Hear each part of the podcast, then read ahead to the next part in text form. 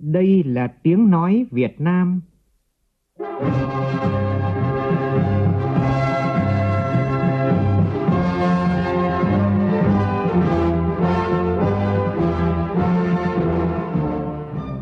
là tiếng nói Việt Nam, phát thanh từ Hà Nội, thủ đô nước Cộng hòa xã hội chủ nghĩa Việt Nam.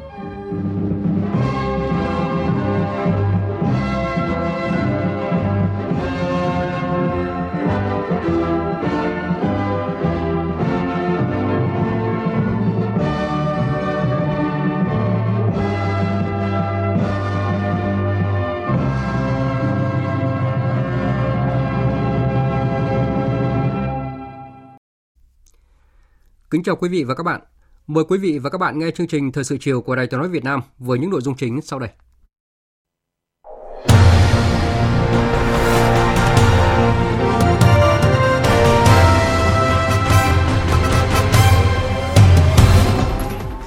Phát biểu chỉ đạo hội nghị Đảng ủy Công an Trung ương, Tổng Bí thư Nguyễn Phú Trọng đề nghị Đảng ủy Công an Trung ương làm tốt hơn nữa công tác vận động quần chúng để tạo thế trận an ninh nhân dân vững chắc,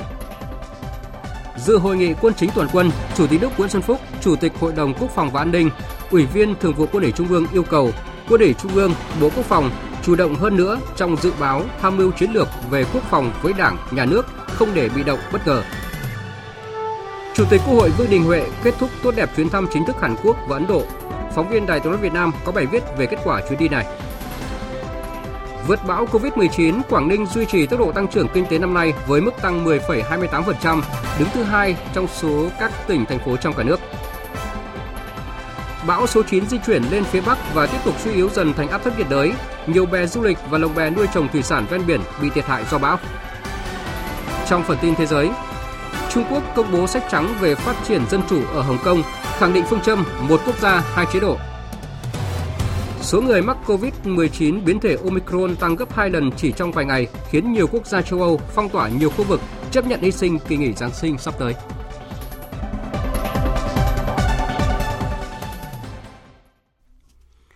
Bây giờ là nội dung chi tiết. Đảng ủy Công an Trung ương cần làm tốt hơn nữa công tác vận động quần chúng để tạo ra thế trận an ninh, nhân dân vững chắc. Đây là yêu cầu của Tổng Bí thư Nguyễn Phú Trọng tại hội nghị Đảng ủy Công an Trung ương được tổ chức vào sáng nay tại Hà Nội cho ý kiến về các nội dung quan trọng mà Đảng ủy Công an Trung ương, Bộ Công an đã triển khai, thực hiện trong thời gian qua, xác định mục tiêu, yêu cầu nhiệm vụ, giải pháp công tác trọng tâm trong thời gian tới. Cùng dự hội nghị có Thủ tướng Chính phủ Phạm Minh Chính, Đại tướng Tô Lâm, Bộ trưởng Bộ Công an và đại diện lãnh đạo các ban bộ ngành trung ương. Phóng viên Văn Hiếu phản ánh. Hội nghị thống nhất đánh giá, năm nay trước những khó khăn do tình dịch bệnh COVID-19 diễn biến phức tạp, với quyết tâm chính trị cao của Đảng ủy Công an Trung ương đã cụ thể hóa các quan điểm, chủ trương chỉ đạo của Đảng, triển khai hiệu quả các nhiệm vụ năm bản lề của nhiệm kỳ Đại hội đại biểu toàn quốc lần thứ 13 của Đảng và nghị quyết Đại hội đại biểu Đảng bộ Công an Trung ương lần thứ 7, phát huy vai trò nòng cốt, sung kích tuyến đầu trong phòng chống dịch COVID-19, hoàn thành xuất sắc nhiều nhiệm vụ chính trị, tạo khí thế động lực, quyết tâm chính trị lan tỏa trong toàn xã hội, phục vụ hiệu quả mục tiêu kép của chính phủ. Đảng bộ Công an Trung ương là một đảng bộ triển khai sớm nhất đưa nghị quyết đội 13 của Đảng vào cuộc sống. Cũng là đảng bộ đầu tiên nhìn nhận đánh giá một năm triển khai thực hiện nghị quyết đại hội đại biểu toàn quốc lần thứ 13 của Đảng, bài bản, khoa học. Nổi bật là Đảng bộ Công an Trung ương đã chỉ đạo công an các đơn vị địa phương giữ vững an ninh quốc gia, duy trì bảo đảm an ninh từ xa, bảo vệ tuyệt đối an ninh an toàn các sự kiện chính trị quan trọng của đất nước như Đại hội Đảng toàn quốc lần thứ 13, bầu cử Quốc hội khóa 15 và Hội đồng nhân dân các cấp nhiệm kỳ 2021-2026. Đảng ủy Công an Trung ương đã chỉ đạo đẩy nhanh tiến độ điều tra các vụ án kinh tế liên quan đến chức vụ tham nhũng, nhất là các vụ án thuộc diện Ban chỉ đạo Trung ương về phòng chống tham nhũng tiêu cực, theo dõi, chỉ đạo. Theo phương châm xử lý một vụ, cảnh tỉnh cả vùng, cả lĩnh vực, lan tỏa từ trung ương đến địa phương, có tác dụng gian đe, phòng ngừa chung cho cả xã hội. Phát biểu tại hội nghị, Thủ tướng Phạm Minh Chính khẳng định năm 2021, bối cảnh tình hình trong nước, thế giới và khu vực có nhiều diễn biến mới, phức tạp, đất nước diễn ra nhiều sự kiện chính trị, đối ngoại quan trọng, chịu tác động ảnh hưởng của đại dịch COVID-19. Có rất nhiều công việc đột xuất cần tập trung giải quyết. Trong bối cảnh đó, chúng ta đã nỗ lực, cố gắng đạt được nhiều kết quả tốt đẹp trên tất cả các mặt kinh tế xã hội, quốc phòng, an ninh, đối ngoại, giữ vững môi trường ổn định, an toàn, nhân dân phấn khởi, trong đó có những đóng góp quan trọng của Bộ Công an. Chỉ đạo tại hội nghị, Tổng Bí thư Nguyễn Phú Trọng nhận định đối với ngành công an, năm nay là một năm rất vất vả, song cũng rất đáng tự hào để lại dấu ấn tốt dưới sự lãnh đạo của Đảng, quản lý điều hành của nhà nước, Đảng bộ Công an Trung ương, Bộ Công an, cấp ủy chỉ huy các cấp luôn đoàn kết, thống nhất, chủ động, sáng tạo, bám sát thực tiễn, để cao trách nhiệm, lãnh đạo chỉ đạo toàn lực lượng công an nhân dân phân đấu hoàn thành toàn diện các mặt công tác công an năm nay. Đề cập về nhiệm vụ trong thời gian tới, Tổng Bí thư Nguyễn Phú Trọng đề nghị Đảng bộ Công an Trung ương, lực lượng công an nhân dân tiếp tục phát huy thành tựu, kinh nghiệm trong thời gian qua, chủ động nắm chắc tình hình, nhất là diễn biến tình hình dịch bệnh COVID-19, hoạt động chống phá của các thế lực thù địch, phản động, không để bất ngờ trong mọi tình huống, chủ động các phương án, biện pháp xử lý kịp thời, tuyệt đối an ninh, an toàn các sự kiện chính trị quan trọng của đất nước. Phải tham gia vào cái cuộc đấu tranh phòng chống tham nhũng tiêu cực một cách chủ động, tích cực, quyết liệt, mạnh mẽ, hiệu quả cao hơn nữa. Nhất là những cái vụ việc nghiêm trọng tồn động lâu chú ý thêm cái tinh thần mà đại hội và nghị quyết trung ương vừa rồi mới nói không phải chống tham nhũng mà sống tiêu cực tiêu cực đặc biệt là suy thoái về tư tưởng chính trị, phẩm chất, đạo đức, lối sống. Đây là cái mới đấy, cái này là khó lắm đấy. Theo cái tinh thần, không có vùng cấm, không có ngoại lệ, kiên quyết đấu tranh phản bác và xử lý những cái nhân vật tuyên truyền chống đảng, chống chế độ là phải làm tốt hơn nữa công tác vận động quần chúng, tạo ra một thế trận an ninh nhân dân vững chắc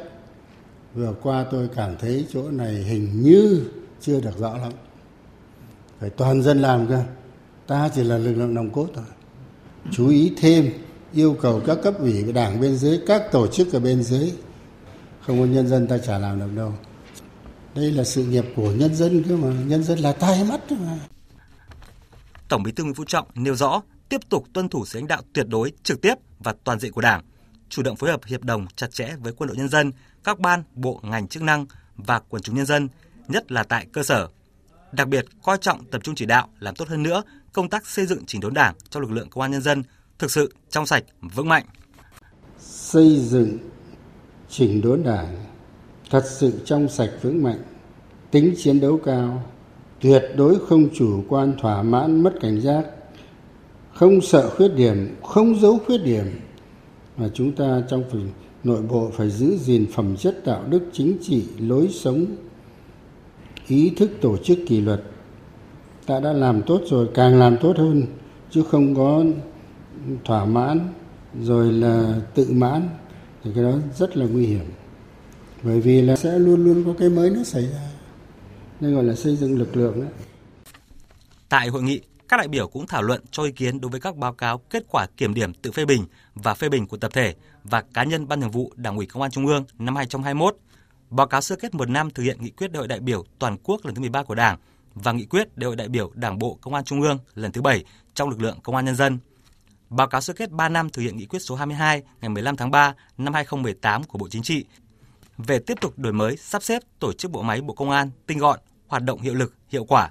Nghị định số 01 ngày 6 tháng 8 năm 2018 của Chính phủ quy định chức năng, nhiệm vụ, quyền hạn và cơ cấu tổ chức của Bộ Công an. Báo cáo kết quả thực hiện nghị quyết số 51 ngày 5 tháng 9 năm 2019 của Bộ Chính trị về chiến lược an ninh quốc gia và nội dung các văn bản chính đưa ra tại hội nghị công an toàn quốc lần thứ 17 sẽ diễn ra trong thời gian tới.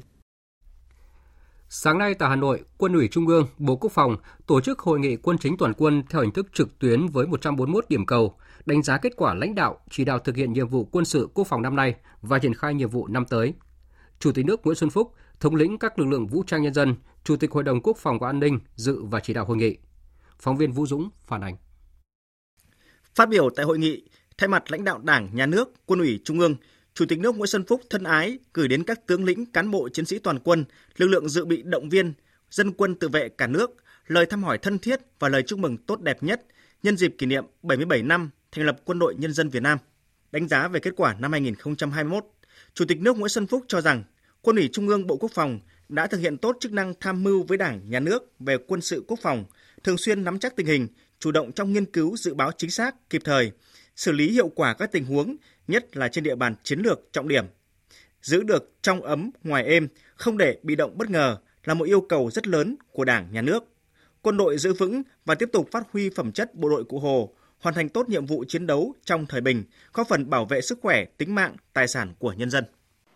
Có thể nói là đồng bào chiến sĩ cả nước đều xúc động trước những hình ảnh cao đẹp ý nghĩa của bộ đội cụ Hồ hàng đêm ngủ ngoài rừng, canh giữ vững chắc tuyến biên giới, rồi nấu cơm cho người dân, nhường chỗ ngủ, tận tình chăm sóc người dân tại các điểm cách ly, thậm chí có những đồng chí có người thân trong gia đình bị mất mà không thể về nhà vì cũng đang làm nhiệm vụ. Đây là vấn đề rất lớn, một sự kiện ghi dấu ấn của quân đội ta trong vấn đề góp phần phòng chống đại dịch cho người dân của chúng ta. Như công chí đã biết là hiện nay vẫn còn dịch diễn ra một số tỉnh đảng bộ phía Nam, nhất thành phố Hồ Chí Minh. Các đồng chí cũng đề nghị với chúng tôi, với Bộ Quốc phòng là tiếp tục cử bác sĩ y tá điều dưỡng của quân đội để phục vụ tại tỉnh phía Nam. Thì Bộ Y tế và Bộ Quốc phòng đã chấp nhận cái chủ trương này và hiện nay trên một ngàn cán bộ chiến sĩ chúng ta trong quân y đi phục vụ để mà hỗ trợ cho các địa phương, nhất thành phố Hồ Chí Minh. Chủ tịch nước cũng đánh giá lực lượng quân đội cũng đã chủ động phối hợp, phát huy sức mạnh tổng hợp, huy động hiệu quả các nguồn lực, xây dựng củng cố nền quốc phòng toàn dân, thế trận quốc phòng toàn dân gắn với nền an ninh nhân dân, thế trận an ninh nhân dân vững chắc, bảo vệ vững chắc độc lập chủ quyền, thống nhất và toàn vẹn lãnh thổ của Tổ quốc. Điểm nhấn trong năm 21 là quân đội ta tiếp tục phát huy bản chất cách mạng, tuyệt đối trung thành với Đảng, hết lòng phụng sự Tổ quốc, phục vụ nhân dân, hoàn thành toàn diện mọi nhiệm vụ quân sự quốc phòng, là lực lượng xung kích nòng cốt trong thực hiện nhiệm vụ chiến đấu trong thời bình, hoàn thành xuất sắc nhiệm vụ cứu hộ cứu nạn, phòng chống thiên tai, phòng chống dịch bệnh, góp phần rất quan trọng cùng toàn đảng, toàn dân và quân và toàn dân ta trong hệ thống chính trị hoàn thành tốt các mục tiêu nhiệm vụ trong năm đầu thực hiện nghị quyết đại hội 13 của đảng. Và chúng tôi nhận định rằng những kết quả của năm đầu tiên này sẽ tạo khí thế động lực mới để quân đội ta hoàn thành thắng lợi mọi nhiệm vụ trong thời gian đến trong năm năm đến. Hôm nay, tôi xin thay mặt lãnh đạo đảng, nhà nước ghi nhận đánh giá cao và biểu dương sự nỗ lực và những kết quả toàn diện nổi bật mà cán bộ chiến sĩ toàn quân đã đạt được trong năm 21, đặc biệt biểu dương các đồng chí đang trực tiếp làm nhiệm vụ nơi biên giới hải đảo, ngày đêm giữ gìn biên cương, biển đảo của Tổ quốc và các đồng chí trực tiếp tham gia tuyến đầu phòng chống Covid-19, hỗ trợ giúp đỡ nhân dân trong thời gian qua. Xin trân trọng chúc mừng các đồng chí một lần nữa. Đề cập mục tiêu nhiệm vụ của năm 2022, Chủ tịch nước Nguyễn Xuân Phúc đề nghị Quân ủy Trung ương Bộ Quốc phòng cần nghiên cứu đánh giá chính xác tình hình, chủ động hơn nữa trong dự báo tham mưu chiến lược về quân sự và quốc phòng với Đảng và Nhà nước, không để bị động bất ngờ, kết hợp chặt chẽ quốc phòng an ninh đối ngoại, tăng cường hợp tác quốc tế về quốc phòng, chủ động phòng ngừa, sớm phát hiện và triệt tiêu các nhân tố bất lợi, xử lý hiệu quả các tình huống, bảo vệ vững chắc độc lập chủ quyền, thống nhất, toàn vẹn lãnh thổ của Tổ quốc, tăng cường kiểm tra giám sát, chủ động phòng ngừa, xử lý nghiêm vi phạm, phòng chống tham nhũng trong quân đội, giữ nghiêm kỷ luật Đảng, kỷ luật quân đội, nâng cao hiệu quả công tác dân vận, thực hiện tốt quy chế dân chủ cơ sở, đoàn kết nội bộ được củng cố, làm tốt công tác đền ơn đáp nghĩa, chính sách hậu phương quân đội. Trước mắt, thực hiện tốt nhiệm vụ, sẵn sàng chiến đấu, bảo vệ an toàn các sự kiện trọng đại của đất nước, chuẩn bị đón Tết Nguyên đán nhâm dần. Công tác tuyển quân, huấn luyện và thực hiện chính sách hậu phương quân đội. Nhân dịp này, Bộ Quốc phòng đã đề nghị chính phủ tặng cờ thi đua cho 50 tập thể. Bộ Quốc phòng tặng cờ thi đua năm 2021 cho 234 tập thể vì đã có thành tích xuất sắc trong phong trào thi đua quyết thắng năm 2021, đồng thời phát động phong trào thi đua quyết thắng năm 2022. Thưa quý vị và các bạn, đêm qua, Chủ tịch Quốc hội Vương Đình Huệ và đoàn đại biểu cấp cao Quốc hội nước ta đã kết thúc tốt đẹp chuyến thăm chính thức Hàn Quốc và Ấn Độ. Chuyến thăm tiếp tục phát huy thế mạnh của ngoại giao nghị viện trong quan hệ song phương với hai đối tác chiến lược quan trọng ở khu vực châu Á, củng cố quan hệ chính trị tin cậy với lãnh đạo cấp cao Quốc hội Hàn Quốc và Ấn Độ, trao đổi thông tin, chia sẻ kinh nghiệm về các hoạt động của nghị viện cũng như các biện pháp phục hồi, phát triển kinh tế. Chỉ trong 7 ngày làm việc với gần 70 sự kiện diễn ra trong chuỗi hoạt động không ngưng nghỉ, lãnh đạo Quốc hội, nghị viện hai nước đều mong muốn hai bên xây dựng quan hệ nghị viện trở thành mối quan hệ hình mẫu, góp phần thúc đẩy quan hệ đối tác chiến lược toàn diện giữa Việt Nam Ấn Độ cũng như đối tác chiến lược Việt Nam Hàn Quốc lên một tầm cao mới. Phóng viên Lê Tuyết có bài nhìn lại chuyến thăm này. Trước hết phải khẳng định rằng chuyến thăm của Chủ tịch Quốc hội Vương Đình Huệ đến Hàn Quốc và Ấn Độ có ý nghĩa hết sức quan trọng trong tổng thể các hoạt động đối ngoại của lãnh đạo Đảng nhà nước ta, triển khai thắng lợi các chính sách đối ngoại đề ra tại đại hội lần thứ 13 của Đảng. Từ đó góp phần tạo thế và lực mới để đất nước phát triển kinh tế rội, phục hồi phát triển sau đại dịch COVID-19. Đã có gần 70 sự kiện liên tục tại hai nước, trong đó có nhiều cuộc tiếp xúc cấp cao của Chủ tịch Quốc hội Vương Đình Huệ và đoàn đại biểu cấp cao Quốc hội Việt Nam như hội đàm với Chủ tịch Quốc hội Hàn Quốc, hội kiến Thủ tướng Chính phủ Hàn Quốc, hội kiến Tổng thống Ấn Độ, hội đàm với Chủ tịch Hạ viện Ấn Độ, gặp Phó Tổng thống kiêm Chủ tịch Thượng viện Ấn Độ, các hoạt động giao lưu hợp tác kết nối các địa phương và doanh nghiệp hai bên. Trong bối cảnh dịch bệnh có diễn biến phức tạp và đang chuẩn bị tổ chức hội nghị thường niên lần thứ 29 Diễn đàn Nghị viện châu Á Thái Bình Dương, Chủ tịch Quốc hội Hàn Quốc Park Byung-seut vẫn dành sự đón tiếp trọng thị đối với Chủ tịch Quốc hội Vương Đình Huệ và đoàn đại biểu cấp cao Quốc hội nước ta. Theo chủ nhiệm Ủy ban Đối ngoại của Quốc hội Vũ Hoài Hà, các bạn cũng rất là quyết tâm đón à, Chủ tịch Quốc hội Vương Đình Huệ. Mặc dù là cái hội nghị APPF 29 thì bạn đã chuyển hoàn toàn sang hình thức trực tuyến và cũng hủy các cái chuyến thăm song phương của các à, đoàn à, cấp cao của lãnh đạo các quốc hội các nước khác. Mặc dù vậy, vẫn là đón tiếp Chủ tịch à, Quốc hội ta với những cái biện pháp lễ tân cao nhất và cũng như là rất là thể hiện cái sự trọng thị trong không khí cởi mở chân thành, Chủ tịch Quốc hội Vương Đình Huệ và Chủ tịch Quốc hội Park Byung-seut cùng đoàn đại biểu cấp cao Quốc hội hai nước đã tiến hành hội đàm, trao đổi về đẩy mạnh hợp tác trong nhiều lĩnh vực. Chủ tịch Quốc hội hai nước nhất trí tăng cường trao đổi kinh nghiệm trong công tác phòng chống dịch COVID-19, tăng cường hợp tác nghiên cứu phát triển, chuyển giao công nghệ sản xuất vaccine và thuốc điều trị COVID-19, hỗ trợ dự án xây dựng trung tâm kiểm soát dịch bệnh Việt Nam bằng nguồn vốn của Quỹ Hợp tác Phát triển Kinh tế của Hàn Quốc – hai nhà lãnh đạo nhất trí tiếp tục làm sâu sắc hơn quan hệ giữa quốc hội hai nước, mong muốn phát triển quan hệ hai quốc hội trở thành hình mẫu hợp tác nghị viện với việc lập ra các nhóm nghị sĩ hữu nghị, nữ nghị sĩ, nghị sĩ trẻ, hợp tác chặt chẽ và ủng hộ lẫn nhau trong các diễn đàn liên nghị viện quốc tế và khu vực như IPU, APPF, ASEP, MRCIP, IPA nhất trí thúc đẩy phát triển quan hệ đối tác hợp tác chiến lược lên tầm cao mới, cùng nhau chia sẻ các vấn đề khu vực và quốc tế mà hai bên cùng quan tâm. Trong chuyến thăm Hàn Quốc, vấn đề thúc đẩy hợp tác trong lĩnh vực kinh tế cũng được hai bên đặc biệt chú ý. Chủ tịch Quốc hội Vương Đình Huệ đã tiếp hơn 40 tập đoàn lớn nhất của Hàn Quốc. Diễn đàn doanh nghiệp cũng được tổ chức với sự tham dự của hơn 600 đại biểu trực tiếp và trực tuyến. Kết thúc diễn đàn đã có 27 biên bản ghi nhớ được ký kết với giá trị gần 10 tỷ đô la Mỹ.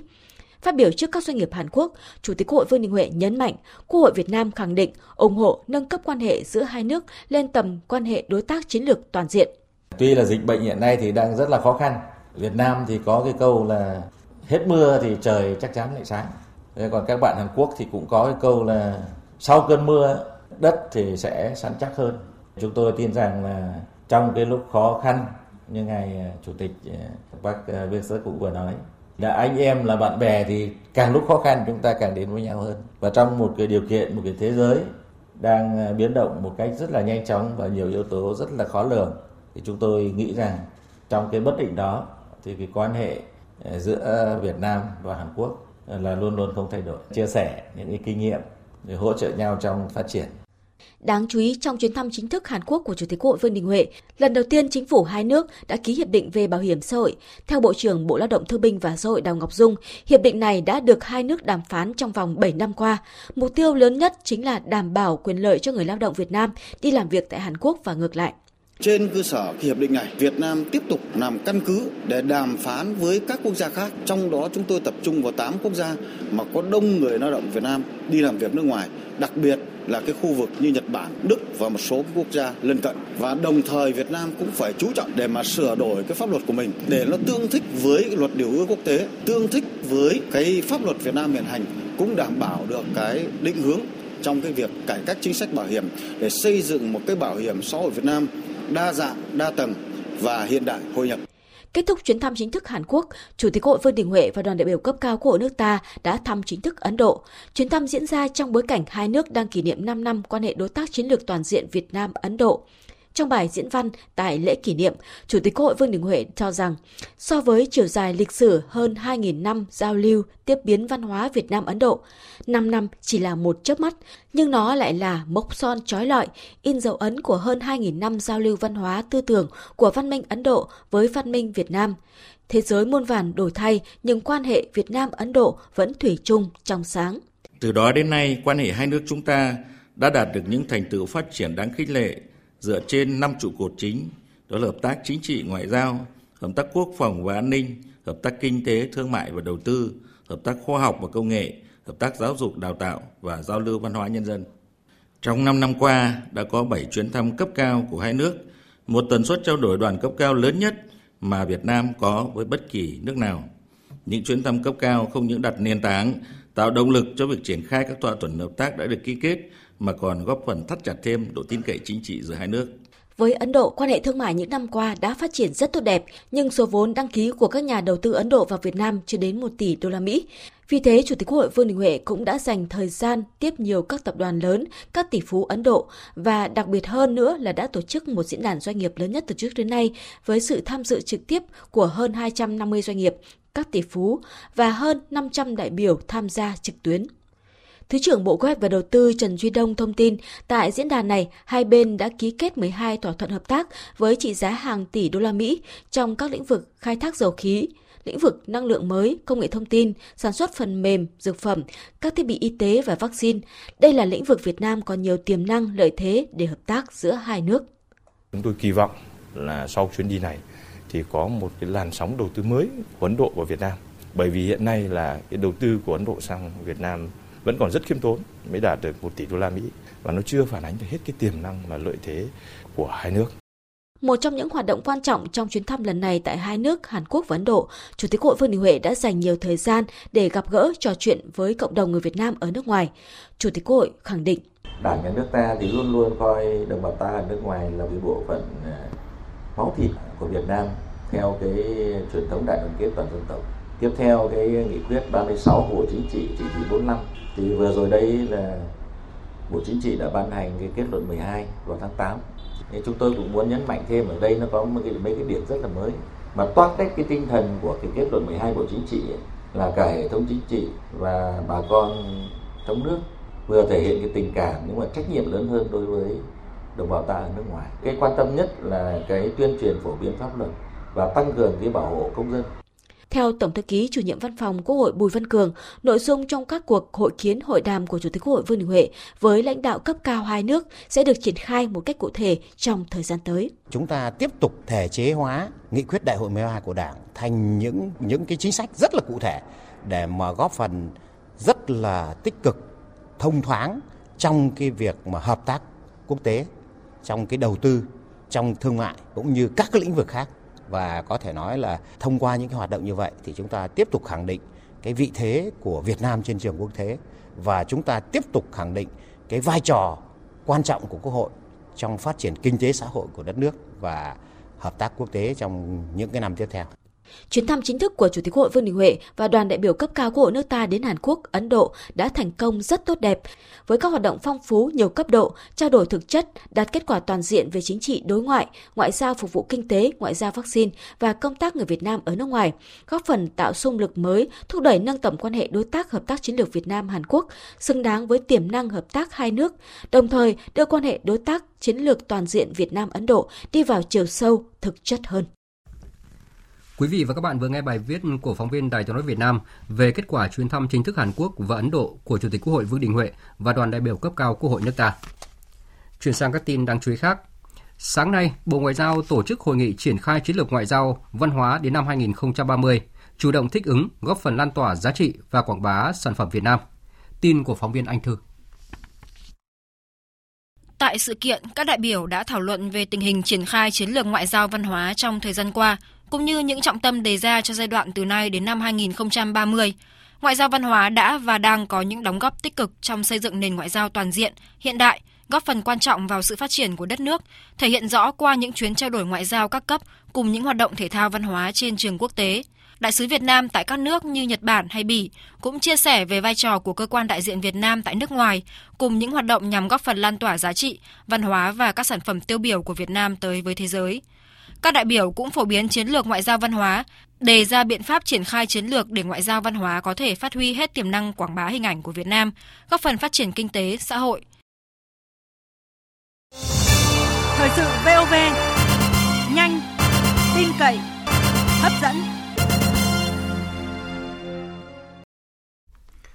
Thưa quý vị và các bạn, Bộ Y tế vừa có công văn gửi Ủy ban dân các tỉnh thành phố trực thuộc trung ương về việc tăng hạn dùng của vaccine Pfizer BioNTech. Theo Bộ Y tế thì việc tăng hạn dùng đối với loại vaccine này được áp dụng chung trên toàn cầu, không làm thay đổi chất lượng, an toàn, hiệu quả của vaccine, được sử dụng cho tất cả các đối tượng từ 12 tuổi trở lên.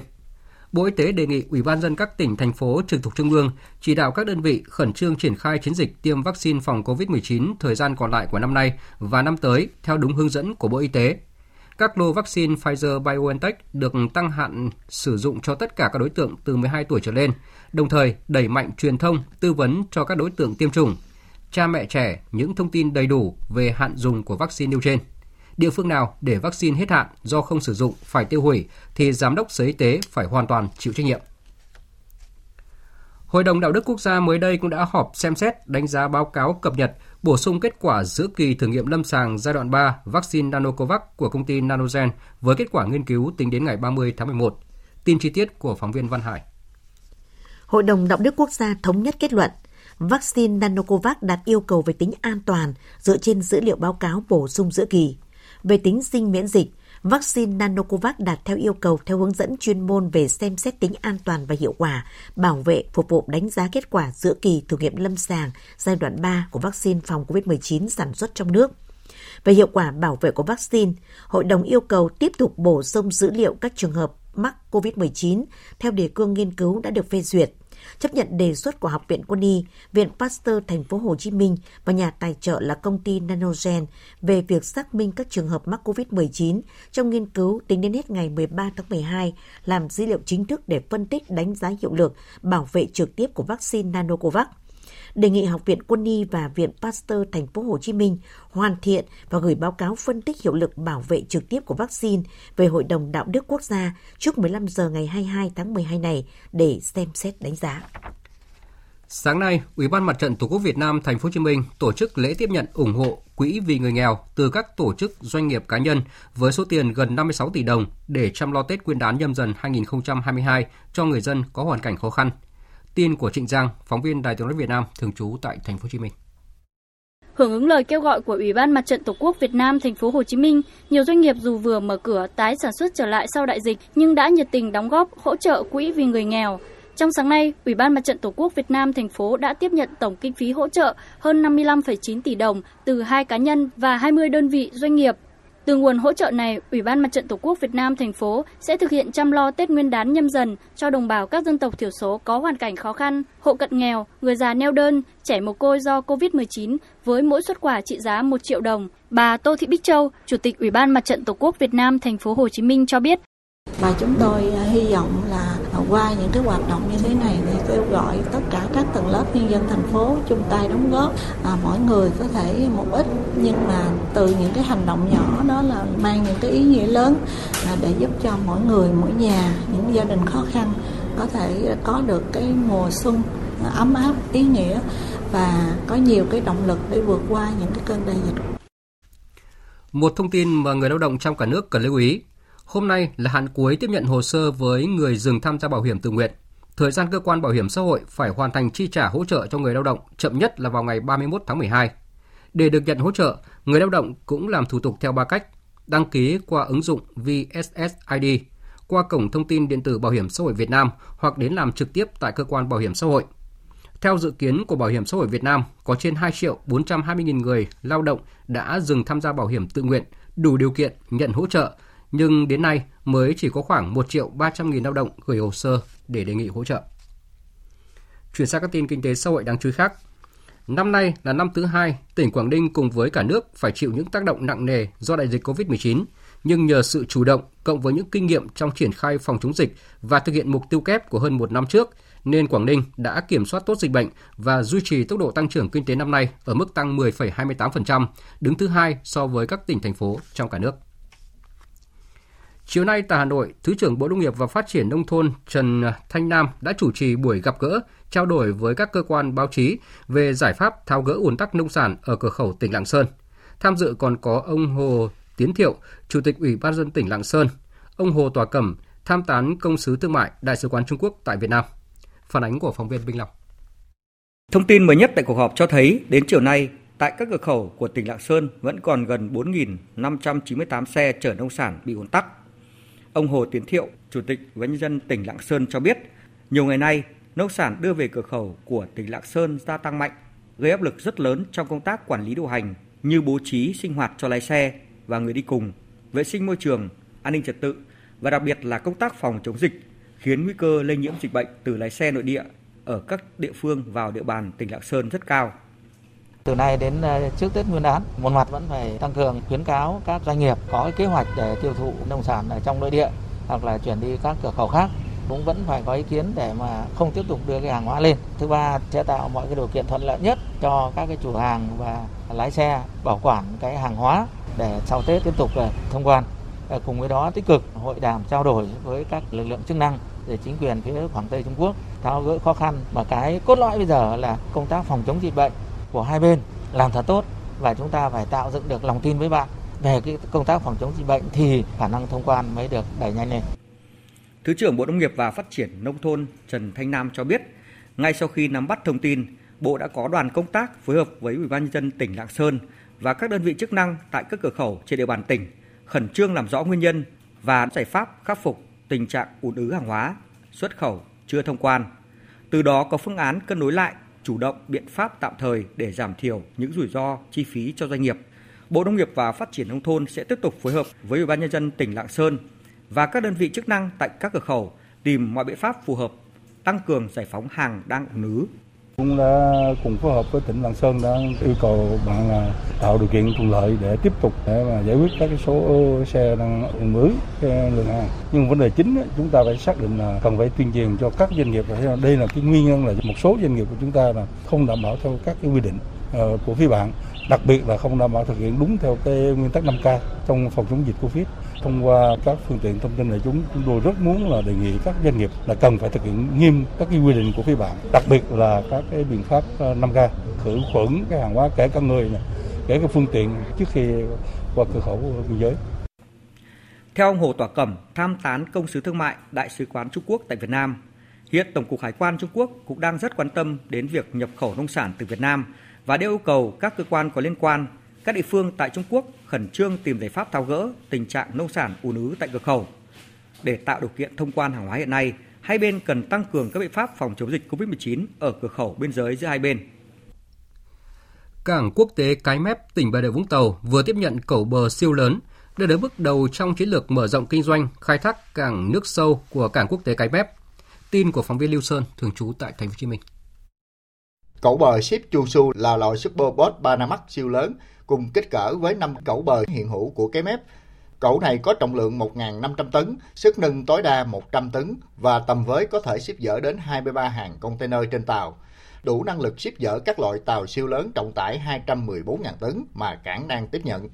Đây là cẩu bờ ship Chusu thứ 6 của cảng Cái Mép, dự kiến hoàn thành lắp đặt vận hành thử trong tháng 12 này và khai thác từ tháng 1 năm 2022 được kỳ vọng sẽ giúp tăng năng suất xếp dỡ của cảng nhiều hơn mức hiện tại 32 container trên một giờ một cẩu. Theo ông Nguyễn Xuân Kỳ, Tổng Giám đốc Cảng Quốc tế Cái Mép, việc đầu tư thêm cẩu bờ ship chu su siêu lớn không chỉ mang đến nhiều lợi ích hơn cho khách hàng của cảng, mà còn giúp nâng tầm vị thế của Cái Mép trong ngành công nghiệp cảng biển thế giới. Tiếp theo thì chúng tôi sẽ, sẽ tiếp tục đầu tư thêm các thiết bị cầu bãi và thêm cả thiết bị cầu bờ để gia tăng năng lực bến cảng hay là mở rộng cái với các bên xung quanh tăng cái năng lực uh, tiếp nhận Cảng quốc tế Cái Mép, tỉnh Bà Rịa Vũng Tàu tăng trưởng ấn tượng, đặc biệt là trong 5 năm qua và đang khai thác đạt mức công suất thiết kế. Chỉ tính riêng giai đoạn từ 2016 đến nay, cảng tiếp nhận gần 2.000 chuyến tàu mẹ quốc tế cập cảng trên các tuyến dịch vụ đi Mỹ, châu Âu và châu Á, trong đó phần lớn là các tàu trọng tải từ 132.000 tấn trở lên. Sản lượng ship dở riêng cho tàu mẹ đạt gần 5 triệu tiêu, các hãng tàu, liên minh hãng tàu liên tục đưa thêm các tuyến dịch vụ tàu mẹ và các tàu kích cỡ lớn nhất thế giới vào khai thác tại cái mép. Hiện cái mép là một trong số rất ít cảng trên thế giới có đủ năng lực tiếp nhận tàu trọng tải 214.000 tấn. Tiếp theo, mời quý vị và các bạn nghe tin bão trên Biển Đông, cơn bão số 9. Hồi 16 giờ hôm nay, vị trí tâm bão ở vào khoảng 18,6 độ Vĩ Bắc, 111,6 độ Kinh Đông, cách đảo Hoàng Sa khoảng 260 km về phía Bắc. Sức gió mạnh nhất ở vùng gần tâm bão mạnh cấp 9, tức là từ 75 đến 90 km một giờ, giật cấp 11. Bán kính gió mạnh từ cấp 6, giật từ cấp 8 trở lên, khoảng 120 km tính từ tâm bão. Dự báo trong 24 giờ tới, bão di chuyển theo hướng đông bắc, mỗi giờ đi được 15 đến 20 km và suy yếu dần thành áp thấp nhiệt đới. Đến 16 giờ ngày mai, vị trí tâm áp thấp nhiệt đới ở vào khoảng 21,1 độ vĩ Bắc, 115 độ kinh đông, cách Hồng Kông, Trung Quốc, khoảng 165 km về phía nam đông nam Sức gió mạnh nhất ở vùng gần tâm áp thấp nhiệt đới mạnh cấp 6, giật cấp 8. Vùng nguy hiểm trên Biển Đông trong 24 giờ tới, tức là có gió mạnh từ cấp 6 trở lên, giật từ cấp 8 trở lên. Phía Bắc vĩ tuyến 17 độ vĩ Bắc, từ kinh tuyến 110 đến 116,5 độ kinh Đông. Toàn bộ tàu thuyền hoạt động trong vùng nguy hiểm đều có nguy cơ cao chịu tác động của gió mạnh, sóng lớn và lốc xoáy. Cảnh báo cấp độ rủi ro thiên tai do bão cấp 3. Do ảnh hưởng của bão số 9, tại khu vực ven biển các tỉnh Nam Trung Bộ có mưa to và gió mạnh, sóng biển dâng cao kết hợp với chiều cường gây ngập sạt lở cục bộ nhiều khu dân cư. Đặc biệt, nhiều đồng bè du lịch và bè nuôi tôm hùm tại tỉnh Khánh Hòa đã bị sóng đánh vỡ hư hỏng. Nhóm phóng viên và cộng tác viên tại miền Trung thông tin. Bão số 9 làm hơn 100 lồng bè của người dân ở xã đảo Cam Bình, thành phố Cam Ranh, tỉnh Khánh Hòa bị sóng đánh vỡ hư hại. Xã đảo Cam Bình có hơn 90% hộ dân làm nghề nuôi tôm hùm bằng lồng bè trên biển. Một số hồ có nhà bè quy mô lớn kết hợp phục vụ khách du lịch. Ông Nguyễn Ân, Chủ tịch Ủy ban nhân dân xã Cam Bình, thành phố Cam Ranh cho biết. Thiệt hại 120 hộ nuôi, sơ bộ trị giá khoảng 200 tỷ. Đó người ta nuôi tôm là nó giống như một cái lạch vậy á. Thì bên này đảo rồi bên kia là bán đảo. Khi mà gió đóng nó vào nó cứ dập qua xong dập lại, nó cài mấy cái neo đi, nó thiệt hại rồi. Tại tỉnh Phú Yên, triều cường dâng cao gây ngập nặng khu dân cư Lê Duẩn, thành phố Tuy Hòa. Nhiều nơi ngập sâu từ 2 mét đến 3 mét. Do triều cường dâng cao tràn vào nhà dân quá nhân, nên nhiều gia đình chỉ kịp di chuyển người đến nơi cao. Bộ Chỉ huy quân sự và Bộ đội biên phòng tỉnh Phú Yên huy động gần 200 cán bộ chiến sĩ cơ động đến khu vực tổ chức sơ tán hơn 150 người dân cùng hàng trăm phương tiện vật dụng trang thiết bị sinh hoạt của người dân lên vị trí cao chống ngập nước, đồng thời tiến hành làm bờ bao cát đắp một đoàn đê hơn 50 mét để ngăn triều cường. Trung tá Trần Trung Thủy, Phó Tham mưu trưởng Bộ Chỉ huy quân sự tỉnh Phú Yên cho biết, đến sáng nay, hàng trăm cán bộ tiếp tục hỗ trợ người dân dọn dẹp nhà cửa, xử lý môi trường sau khi thủy triều rút. Đội cứu hộ cứu nạn của Bộ Chỉ huy là đã nhanh chóng tổ chức cùng với bà con là đưa người, người ra thì đưa vào trong Bộ Chỉ huy này. Còn phương tiện vật chất là đưa lên trên đây để khỏi ờ, ảnh hưởng và thiệt hại của bà con. Ảnh hưởng của bão số 9 tối qua tại huyện đảo Lý Sơn, tỉnh Quảng Ngãi có mưa to gió lớn làm khoảng 60 ha trên tổng số 320 ha hành tỏi vụ đông xuân của bà con nông dân huyện Lý Sơn bị dập lá hư hại. Tuyến vận tải sát kỳ Lý Sơn, tỉnh Quảng Ngãi vẫn chưa hoạt động trở lại. Những ngày qua, các cán bộ chiến sĩ làm nhiệm vụ trên các đảo thuộc quần đảo Trường Sa, huyện Trường Sa, tỉnh Khánh Hòa đã kịp thời hỗ trợ hơn 100 tàu cá và hơn 800 ngư dân các tỉnh miền Trung vào các âu tàu tránh trụ bão số 9 đảm bảo an toàn. Sau bão, bên cạnh khắc phục hậu quả do bão gây ra, thì cán bộ chiến sĩ đảo Song Tử Tây và Sinh Tồn đã tặng quà động viên ngư dân tiếp tục vươn khơi bám biển. Phóng viên Thu Lan thông tin. 84 ngư dân trên 15 tàu cá đã vào âu tàu đảo Song Tử Tây tránh trú bão số 9 và lưu trú tại làng trài trong 3 ngày qua, được cán bộ chiến sĩ đảo Song Tử Tây đảm bảo sinh hoạt, ăn uống, đồng thời tổ chức kiếp trực quân y sẵn sàng khám chữa bệnh cho ngư dân. Trước khi về tàu tiếp tục khai thác hải sản, lãnh đạo chỉ huy đảo Song Tử Tây đã gặp gỡ động viên ngư dân vượt qua khó khăn, tiếp tục bám biển, bám ngư trường và tặng quà cho 15 tàu cá, mỗi tàu một thùng mì tôm, hai lá cờ tổ quốc và 1.500 lít nước ngọt. Thượng tá Hoàng Thanh Tú, chỉ huy trưởng đảo Song Tử Tây cho biết. Sau khi bão đi qua, chúng tôi xuống động viên bà con và tiếp tục à, cùng với bà con kiểm tra hệ thống à, tàu thuyền, đồng thời là tặng à, một số nhu phẩm và tặng cờ để cho bà con yên tâm tiếp tục vươn khơi bám biển theo quy định chung của nhà nước. Đảo sẵn sàng để tạo điều kiện cho bà con cái thuận lợi nhất để bà con yên tâm và là nơi để bà con vào tranh trú bão cũng như là khám chữa bệnh này Đại diện 15 tàu cá của Phú Yên, ngư dân Trần Văn Nam cảm ơn cán bộ chiến sĩ trên đảo và cán bộ nhân viên Âu tàu đảo Song Tử Tây đã hỗ trợ kịp thời tàu vào Âu tránh trú bão an toàn. Bão que mà tàu không bị chìm là rất bất ngờ. Bão que cán bộ chiến sĩ thông tử nặng mì tôm như lá cờ đồ là anh em dân biển rất mừng. Thì ờ, thay mặt đâu ờ, tất cả anh em bè con ngư dân Phú Yên là cũng rất cảm ơn ờ, cán bộ chiến sĩ trên đảo rất mừng. Là mình rất tự hào đội quân thơ bám biển không chỉ là nơi thực hiện các dịch vụ hậu cần nghề cá, nhiều năm qua, các âu tàu làng trài ở Trường Sa còn là nơi tránh trú an toàn và là điểm tựa vững chắc, giúp ngư dân vươn khơi đánh bắt xa bờ phát triển kinh tế, góp phần khẳng định ngư trường và bảo vệ chủ quyền biển đảo của Tổ quốc. Thưa quý vị và các bạn, được tin cơn bão Rai gây thiệt hại nặng nề về người và tài sản tại Philippines. Hôm nay, Chủ tịch nước Nguyễn Xuân Phúc đã gửi điện thăm hỏi đến Tổng thống Philippines Rodrigo Duterte Cùng ngày, Bộ trưởng Bộ Ngoại giao Bùi Thanh Sơn cũng đã gửi điện thăm hỏi đến Bộ trưởng Bộ Ngoại giao Philippines Teodoro Lopez Locsin. Thời sự tiếng nói Việt Nam. Thông tin nhanh. Bình luận sâu. Tương tác đa chiều.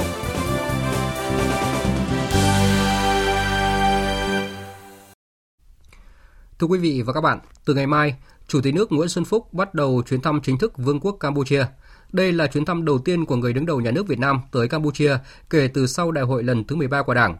Nhân sự kiện này, phóng viên Đài tiếng nói Việt Nam phỏng vấn ông China Wood, đại sứ đặc mệnh toàn quyền Vương quốc Campuchia tại Việt Nam về ý nghĩa chuyến thăm cũng như những điểm nổi bật trong quan hệ Việt Nam Campuchia. Mời quý vị và các bạn cùng nghe.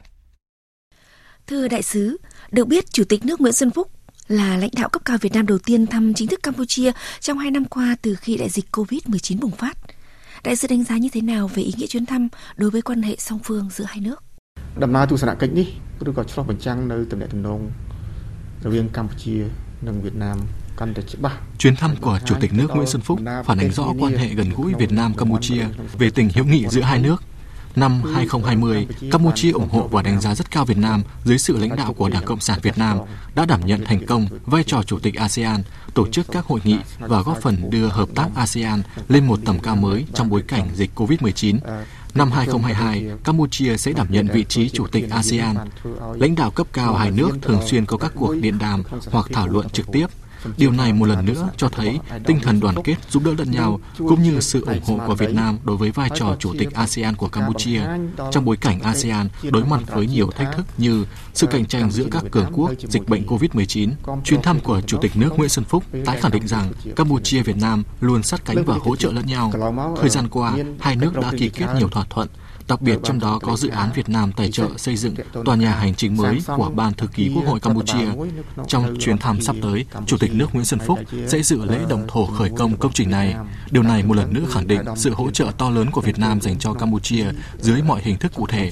Ngoài ra, trong chuyến thăm lần này, hai bên sẽ có những quyết định quan trọng không chỉ bằng lời nói mà bằng hành động cụ thể, những thỏa thuận hợp tác trên nhiều lĩnh vực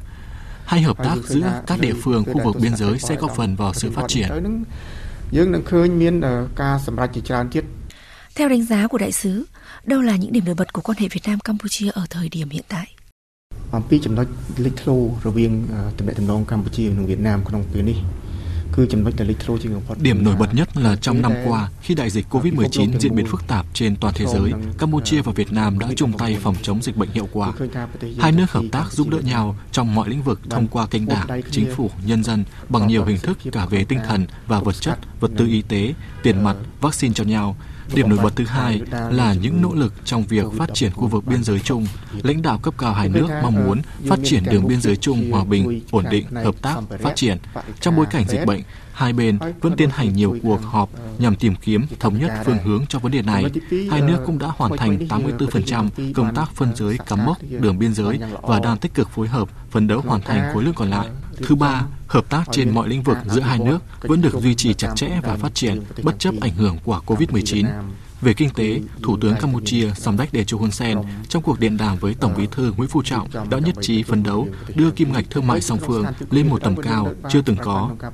Thứ tư, hai bên tích cực phối hợp đào tạo nguồn nhân lực, tuyên truyền về quan hệ song phương. Hiện, Campuchia đang đào tạo về văn hóa, ngôn ngữ cho sinh viên Việt Nam và nhiều sinh viên học viên quân sự Campuchia cũng đang theo học tại các tỉnh thành Việt Nam, đặc biệt là ngành y tế, để sau này trở về góp phần xây dựng phát triển Campuchia.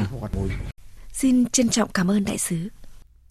Quý vị và các bạn vừa nghe những chia sẻ của ông China Wood, đại sứ đặc mệnh toàn quyền Vương quốc Campuchia tại Việt Nam về nghĩa chuyến thăm chính thức Vương quốc Campuchia của Chủ tịch nước Nguyễn Xuân Phúc kể từ ngày mai. Tiếp theo là một số tin quốc tế đáng chú ý. Ngay sau khi cuộc bầu cử Hội đồng lập pháp tại đặc khu hành chính Hồng Kông kết thúc, hôm nay chính quyền Trung ương Trung Quốc đã công bố sách trắng về phát triển dân chủ ở Hồng Kông theo khuôn khổ một quốc gia hai chế độ. Bích Thuận, phóng viên Đài tiếng nói Việt Nam thường trú tại Bắc Kinh đưa tin.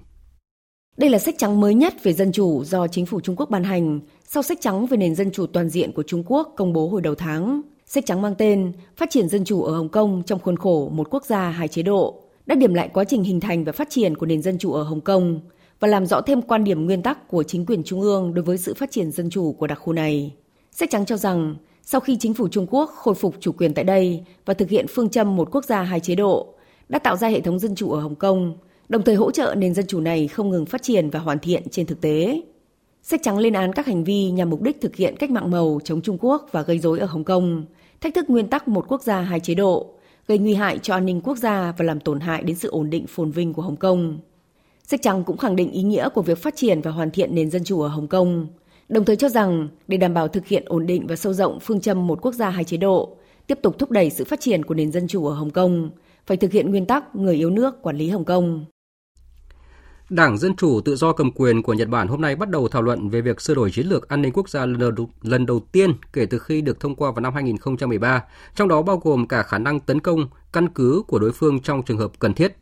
Tin của phóng viên Hoàng Nguyễn, thường trú Đài tiếng nói Việt Nam tại Nhật Bản. Theo đó, Ủy ban Nghiên cứu chung về an ninh và quốc phòng của Đảng Dân Chủ Tự do LDP bắt đầu thảo luận các vấn đề chiến lược trong dài hạn, đồng thời cũng xem xét để cập nhật hai tài liệu quốc phòng quan trọng là bản hướng dẫn chương trình phòng thủ quốc gia và chương trình phòng thủ trung hạn. Cựu Bộ trưởng Quốc phòng Onodera, một thành viên của Ủy ban cho biết, Ủy ban này đã nhất quán về việc nếu bị tấn công bằng tên lửa thì Nhật Bản phải ngăn chặn tên lửa từ lãnh thổ của đối phương.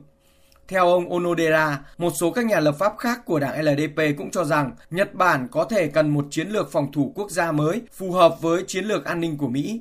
Dự kiến, việc sửa đổi chiến lược an ninh quốc gia của Nhật Bản sẽ tập trung vào an ninh kinh tế liên quan đến phát triển các công nghệ tiên tiến quan trọng và thiết lập các chuỗi cung ứng cho các mặt hàng chiến lược. Ủy ban cũng sẽ thảo luận về các lĩnh vực phòng thủ mới của không gian vũ trụ, không gian mạng và phổ điện tử. Với sự tham dự của 57 nước, Hội nghị tổ chức hợp tác Hồi giáo tại Pakistan diễn ra hôm qua là diễn đàn lớn nhất từng được tổ chức để hỗ trợ Afghanistan kể từ khi Taliban lên nắm quyền. Các cam kết hỗ trợ Afghanistan tiếp tục được đưa ra, nhưng nút thắt lớn nhất đó là khả năng công nhận quốc tế với chính quyền mới chưa có bất cứ cải thiện nào để quốc gia này có thể đón nhận được các nguồn lực hỗ trợ của thế giới. Biên tập viên Phạm Hà tổng hợp thông tin. Ngoại trưởng Pakistan Casey đã trình bày một chương trình 6 điểm, bao gồm việc thiết lập quỹ nhân đạo, cung cấp ngay lập tức và liên tục viện trợ nhân đạo tài chính cho người dân. Hội nghị nhất trí thiết lập một quỹ tiến thác nhân đạo. Thứ hai, chúng tôi thúc giục một chương trình an ninh lương thực cho Afghanistan. Thứ ba, chúng tôi kêu gọi dỡ bỏ các lệnh đóng băng tài chính và ngân hàng vì nền kinh tế không thể hoạt động. Các hoạt động sẽ bị ngưng trệ nếu các dịch vụ ngân hàng không hoạt động. Quỹ sẽ được thành lập dưới sự quản lý của Ngân hàng Phát triển Hồi giáo. Các nước cũng nhất trí tăng cường đầu tư vào người dân Afghanistan song phương và đa phương trong các lĩnh vực như giáo dục, y tế và kỹ năng nghề. Tuy nhiên hiện chưa rõ quỹ có quy mô lớn như thế nào và hội nghị không đề cập bất cứ tuyên bố nào liên quan đến sự công nhận cho chính quyền mới tại Afghanistan. Hiện chưa có quốc gia nào chính thức công nhận chính quyền mới ở Afghanistan và các nỗ lực ngoại giao đều đang bế tắc trong việc tìm cách đưa ra các khoản trợ cấp nhân đạo đến nước này mà không trở thành các khoản tài trợ cho chính quyền Taliban. Thế giới đang nỗ lực hồi sức cho Afghanistan, nhưng vấn đề hiện nay là Taliban cũng cần chứng minh cho thế giới thấy họ đã khác với các biện pháp tôn trọng quyền cơ bản của người dân, từ bỏ quan điểm cực đoan để dần nhận được sự công nhận của thế giới. Omicron, biến thể dễ lây lan của virus SARS-CoV-2, đến nay đã ghi nhận tại 89 quốc gia và tại một số khu vực. Số ca mắc trong cộng đồng đã tăng gần gấp đôi trong một ngày rưỡi đến 3 ngày. Omicron đặc biệt đang lan truyền rất nhanh ở châu Âu, Mỹ và đe dọa nhiều quốc gia khác. Bên cạnh một số nước siết chặt giãn cách xã hội, nhiều nước vẫn chủ trương sống chung an toàn với COVID-19 bằng cách đẩy mạnh tiêm chủng, tiêm mũi tăng cường và dựa vào ý thức của người dân. Biên tập viên Đài Tiếng nói Việt Nam thông tin. Tại các quốc gia tiên tiến như Anh, Mỹ, quang cảnh đứng xếp hàng để xét nghiệm hay tiêm chủng đang tái diễn khi người dân ý thức hơn về mức độ nguy hiểm của biến thể Omicron. Tại các điểm tiêm chủng xét nghiệm ở trung tâm London, Anh và Manhattan, Mỹ, một số người đi tiêm và y tá bày tỏ suy nghĩ. Tôi cảm thấy phải có trách nhiệm. Tôi cố gắng tiêm mũi tiêm tăng cường càng sớm càng tốt. Nghe nói sớm nhất vào tháng riêng sẽ có đợt tiêm ở đây và tôi ngay lập tức đặt lịch hẹn. Vâng, cảm giác rất là tuyệt vời. Tôi đã ở đây khoảng một tiếng rưỡi. Mọi người xếp hàng khá lâu và chờ đợi. Thực sự, mọi người có ý thức với biến thể mới. Tôi chắc chắn muốn xét nghiệm nhiều hơn. Một vài người bạn của tôi đã có kết quả dương tính, không ổn chút nào. Một số quốc gia châu Âu như Áo, Hà Lan đã chấp nhận hy sinh kỳ nghỉ lễ Giáng sinh khi buộc phải áp dụng đợt phong tỏa mới. Chính phủ Anh cũng không loại trừ khả năng áp dụng thêm các biện pháp hạn chế trước Giáng sinh bởi biến thể Omicron lây lan rất nhanh, dịch vụ y tế có nguy cơ đứng trước bờ vực sụp đổ vì tình trạng thiếu nhân viên và gia tăng mạnh số ca nhập viện. Với số ca mắc biến thể Omicron tăng đột biến trong những ngày qua, các cố vấn chính phủ Anh cho rằng đây có thể chỉ là phần nổi của tảng băng chìm. Mỹ, quốc gia mà cách đây ít tháng tuyên bố đang trên đà đánh bại Covid, thì sự xuất hiện của Omicron đã phá hỏng mọi dự tính và đe dọa nước Mỹ đối diện với đỉnh dịch mới vào mùa đông. Vừa rồi là một số tin thời sự quốc tế đáng chú ý. Tiếp tục chương trình thời sự chiều nay là trang tin thể thao.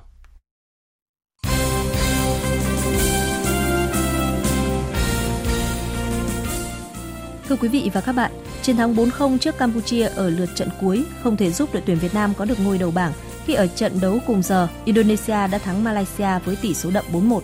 Với kết quả này, đội tuyển Việt Nam sẽ gặp đội tuyển Thái Lan tại bán kết AFF Cup 2020. Chia sẻ về trận đấu sắp tới, huấn luyện viên Park Hang-seo cho biết.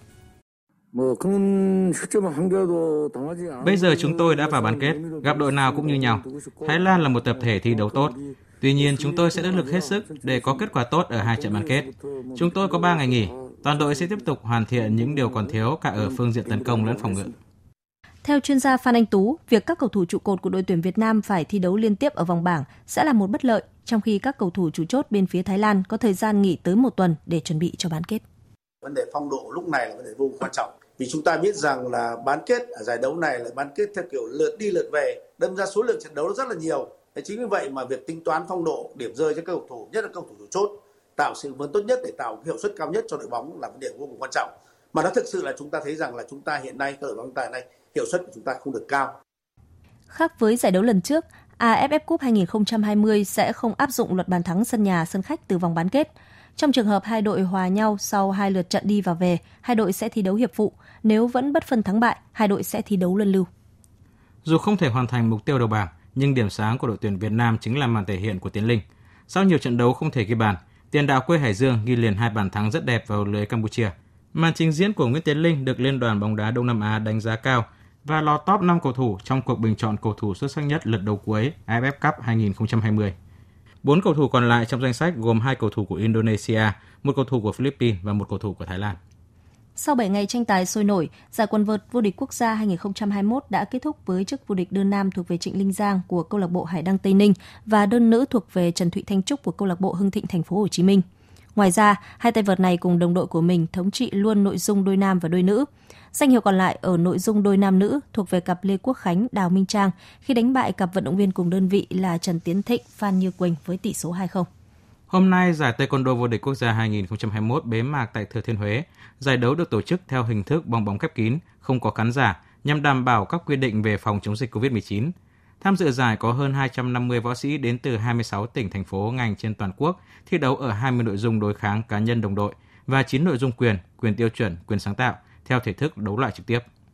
Hôm qua, đội tuyển điền kinh Việt Nam với gần 90 vận động viên và huấn luyện viên vừa kết thúc chuyến tập huấn tại Tam Đảo. Đây là chuyến tập huấn thường niên của đội tuyển để giúp các vận động viên có thể xả hơi, tái tạo năng lượng sau một năm tập luyện và thi đấu vất vả. Sau khi trở về, toàn đội sẽ tập trung để chuẩn bị cho SEA Games 31. Trong giai đoạn từ nay đến Tết Nguyên đán, các vận động viên sẽ duy trì tập luyện tại các trung tâm. Sau đó bước vào giai đoạn cao điểm, các vận động viên ở ba miền sẽ hội quân tại Trung tâm huấn luyện thể thao quốc gia Hà Nội – Ban huấn luyện cũng sẽ tận dụng quãng thời gian này để các tuyển thủ có thể làm quen với địa điểm và các trang thiết bị thi đấu ở sân vận động quốc gia Mỹ Đình. Ông Nguyễn Mạnh Hùng, Tổng thư ký Liên đoàn Điền kinh Việt Nam cho biết. Hàng tuần thì các vận động viên sẽ có các cái buổi lên trên ờ, sân trên ờ, Mỹ Đình để tập để làm quen với cả cái điều kiện sân bãi. Ờ, vì chúng ta là chủ nhà thì đây là một cái cũng là một cái lợi thế của chúng ta thì chúng ta lên tận dụng và chúng tôi cũng sắp xếp cho vận động viên khoảng độ một tuần thì sẽ lên trên này tập từ 3 đến 4 buổi. Chia sẻ về mục tiêu ở kỳ SEA Games tới đây trên sân nhà, vận động viên Quách Công Lịch khẳng định. Thi đấu rất nhiều giải rồi, cũng thành tích rất là tốt, cũng vượt xa các đàn em rất nhiều nhưng mà cái duyên của mình chưa có cái chương vàng cá nhân tại SEA Games. Nên ờ, nhưng mà đó cũng là cái nỗ lực để mà em sẽ cố gắng nhiều hơn nữa để mà cố gắng tập luyện ờ, để cải thiện thành tích của mình và cố gắng ờ, giành được huy chương vàng cá nhân. Tại SEA Games 31, điền kinh là môn thể thao trọng điểm và được kỳ vọng sẽ giành ít nhất 15 huy chương vàng, đóng góp vào thành tích chung của thể thao Việt Nam. Dự báo thời tiết Theo Trung tâm Dự báo Khí tượng Thủy văn Quốc gia, đêm nay và ngày mai, khu vực Tây Bắc Bộ, đêm không mưa, sáng sớm có nơi có sương mù ngày nắng, đêm và sáng trời rét, có nơi có rét đậm, nhiệt độ từ 11 đến 26 độ. Phía Đông Bắc Bộ, đêm có mưa vài nơi, sáng sớm có nơi có sương mù, ngày nắng, gió Đông Bắc cấp 2, cấp 3, đêm và sáng trời rét, vùng núi có nơi rét đậm, nhiệt độ từ 13 đến 25 độ, vùng núi cao có nơi dưới 12 độ. Khu vực từ Thanh Hóa đến Thừa Thiên Huế có mưa vài nơi, sáng sớm có nơi có sương mù, trưa chiều giảm mây, trời nắng, đêm và sáng trời rét, nhiệt độ từ 15 đến 25 độ. Khu vực từ Đà Nẵng đến Bình Thuận, đêm không mưa, ngày nắng, gió đông bắc cấp 2, cấp 3, nhiệt độ từ 20 đến 29 độ, riêng Ninh Thuận, Bình Thuận cao nhất từ 30 đến 32 độ. Khu vực Tây Nguyên, đêm có mưa rào vài nơi, ngày nắng, gió đông bắc cấp 2, cấp 3, nhiệt độ từ 16 đến 28 độ. Nam Bộ, chiều tối và đêm có mưa rào vài nơi, ngày nắng, gió đông bắc cấp 2, cấp 3, nhiệt độ từ 21 đến 32 độ. Khu vực Hà Nội, đêm không mưa, sáng sớm có nơi có sương mù, ngày nắng, gió đông bắc đến bắc cấp 2, cấp 3, đêm và sáng trời rét, nhiệt độ từ 16 đến 25 độ. Dự báo thời tiết biển, Vịnh Bắc Bộ có mưa vài nơi, gió đông bắc đến bắc cấp 4, cấp 5. Nam Vịnh Bắc Bộ có mưa vài nơi, gió bắc đến tây bắc cấp 5, tối nay có lúc cấp 6, giật cấp 7, biển động. Vùng biển từ Quảng Trị đến Quảng Ngãi có mưa rào vài nơi, gió Tây Bắc đến Bắc cấp 4, cấp 5. Vùng biển từ Bình Định đến Ninh Thuận có mưa rào vài nơi, gió Bắc đến Đông Bắc cấp 4. Vùng biển từ Bình Thuận đến Cà Mau có mưa rào và rông, gió Đông Bắc cấp 3, cấp 4. Vùng biển từ Cà Mau đến Kiên Giang có mưa rào và rông vài nơi, gió nhẹ. Khu vực Bắc Biển Đông có mưa bão, tầm nhìn xa từ 4 đến 10 km, giảm xuống 2 đến 4 km trong mưa bão. Phía đông, gió đông bắc đến đông cấp 5, có lúc cấp 6. Phía tây có gió mạnh cấp 7, cấp 8, vùng gần tâm bão cấp 9, cấp 10, giật cấp 12, biển động rất mạnh. Từ chiều mai, gió giảm dần.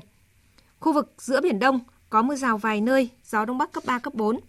Khu vực Nam Biển Đông và khu vực quần đảo Trường Sa thuộc tỉnh Khánh Hòa có mưa rào và rông vài nơi, gió đông đến đông bắc cấp 3, cấp 4.